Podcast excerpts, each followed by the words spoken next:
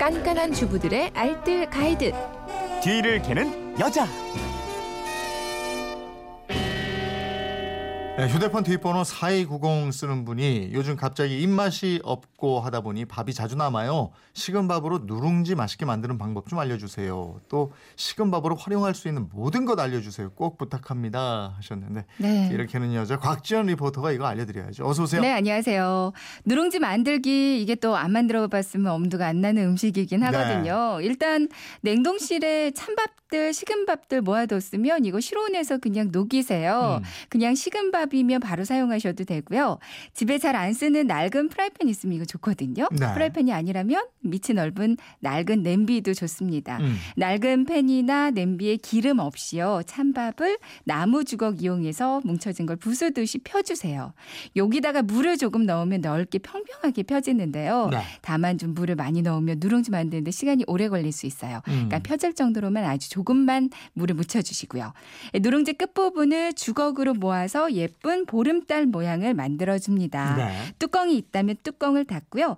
처음에는 강불로 잠깐 구워줬다가 아주 약한 불로 바로 줄여주세요. 음. 한 20분에서 25분 정도가 지나면 윗면이 살짝 마르면서 고소한 냄새가 풍기기 시작하거든요. 네. 이때 한번 뒤집어주고 이대로 한 5분쯤 뒀다가 불을 끄면 아주 노릇노릇한 누룽지가 완성이에요. 음. 이제 먹기 좋은 크기로 적당히 뜯어주면 누룽지 완성입니다. 이걸 또 압력솥을 이용하기도 한다고요? 그러니까 압력솥 바닥에다가요 식은 밥을 넓게 펴주시고요 뚜껑은 슬쩍 비스듬히만 닫고요 약한 불에다가 그대로 두세요.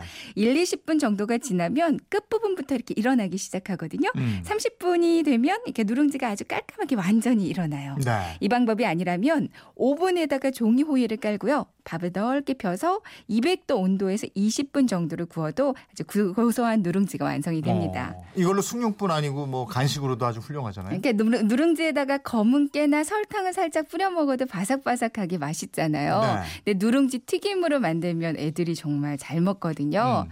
어, 팬에 기름을 두르고 누룽지를 넣습니다. 네. 기름에 넣자마자 부풀어 오르면 바로 빼내야지 타지 않거든요. 음. 건져내서 키친타올에 올려서 기름을 좀 빼고 여기다가 설탕이나 콩고물을 솔솔 뿌리고 이거 잘 버무려주면 훌륭한 간식이 될 거예요. 음. 식은 밥으로 활용하는 방법 누룽지 말고 또 있죠. 네. 식은 밥으로 달걀 밥전 만들면 이것도 정말 맛있거든요. 오 맛있겠다. 어른도 잘 먹고, 밥전이요? 네, 아이들도 잘 먹습니다. 이제 식은 밥 한 공기 정도 분량이에요. 후리갓게라고 불리는 그 뿌려 먹는 김가루 같은 거 있잖아요. 네. 네. 그거를 한 봉지 정도를 넣고요. 달걀은 두 개 정도. 음. 여기다 부침가루가 필요한데 한 두 스푼 정도 넣어주세요. 네. 소금 간을 살짝 해서 그릇에다가 넣고 이걸 다 마구 비빕니다. 음. 여기 집에 있는 채소들 있으면 아무거나 잘게 다져서 넣고요.